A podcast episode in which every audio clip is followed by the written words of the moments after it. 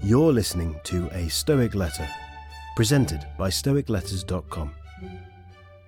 Letter 11 from the Epistulae Morales ad Lucilium On the Blush of Modesty, written by Seneca the Younger and translated by Dr. Richard Gummere. To get a letter from Seneca mailed to your door every week, visit us at stoicletters.com.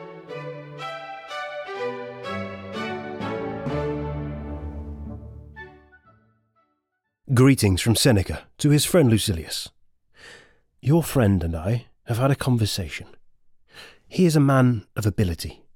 His very first words showed what spirit and understanding he possesses, and what progress he has already made. He gave me a foretaste, and he will not fail to answer thereto. For he spoke not from forethought, but was suddenly caught off his guard.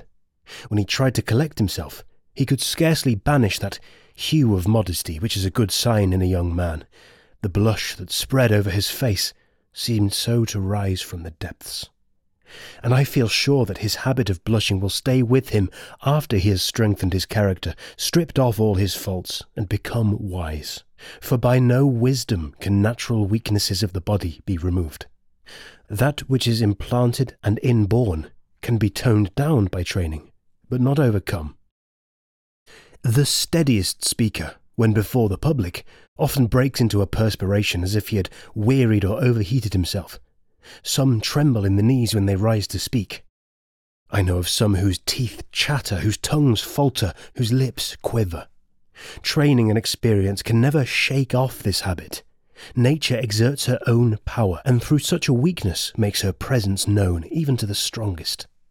I know that the blush, too, is a habit of this sort spreading suddenly over the faces of the most dignified men.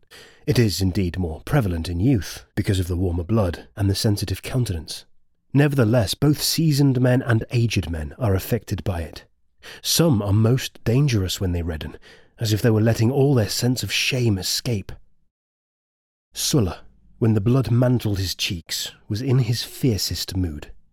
Pompey had the most sensitive cast of countenance. He always blushed in the presence of a gathering, and especially at a public assembly. Fabianus also, I remember, reddened when he appeared as a witness before the Senate, and his embarrassment became him to a remarkable degree. Such a habit is not due to mental weakness, but to the novelty of a situation. An inexperienced person is not necessarily confused, but is usually affected because he slips into this habit by natural tendency of the body. Just as certain men are full blooded, so others are of a quick and mobile blood, that rushes to the face at once. As I remarked, wisdom can never remove this habit, for if she could rub out all our faults, she would be mistress of the universe. Whatever is assigned to us by the terms of our birth and the blend in our constitutions will stick with us, no matter how hard or how long the soul may have tried to master itself. And we cannot forbid these feelings any more than we can summon them actors in the theatre who imitate the emotions, who portray fear and nervousness, who depict sorrow, imitate bashfulness by hanging their heads, lowering their voices, and keeping their eyes fixed and rooted upon the ground. They cannot, however, muster a blush, for the blush cannot be prevented or acquired. Wisdom will not assure us of a remedy, or give us help against it. It comes or goes unbidden, and is a law unto itself. But my letter calls for its closing sentence. Hear and take to heart this useful and wholesome motto.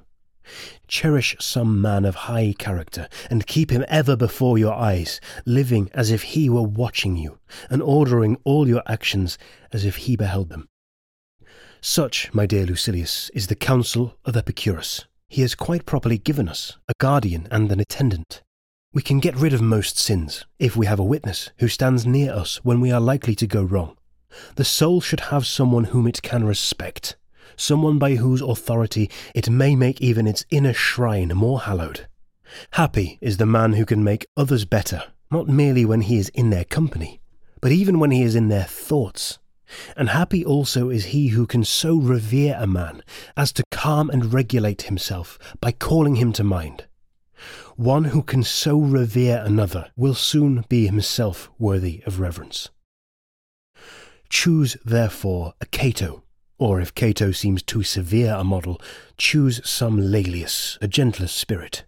Choose a master whose life, conversation, and soul expressing face have satisfied you. Picture him always to yourself as your protector or your pattern. For we must indeed have someone according to whom we may regulate our characters. You can never straighten that which is crooked unless you use a ruler. Farewell. This has been a Stoic Letter. If you enjoyed this letter, subscribe in Apple Podcasts, Spotify, Castbox, or your favourite podcast app. A Stoic Letter is a presentation of StoicLetters.com, a service which mails you one beautiful Stoic letter every week. If you'd like to explore Stoicism by mail, visit StoicLetters.com and use code POD5, that's P O D and the number 5, to save $5 on your first order.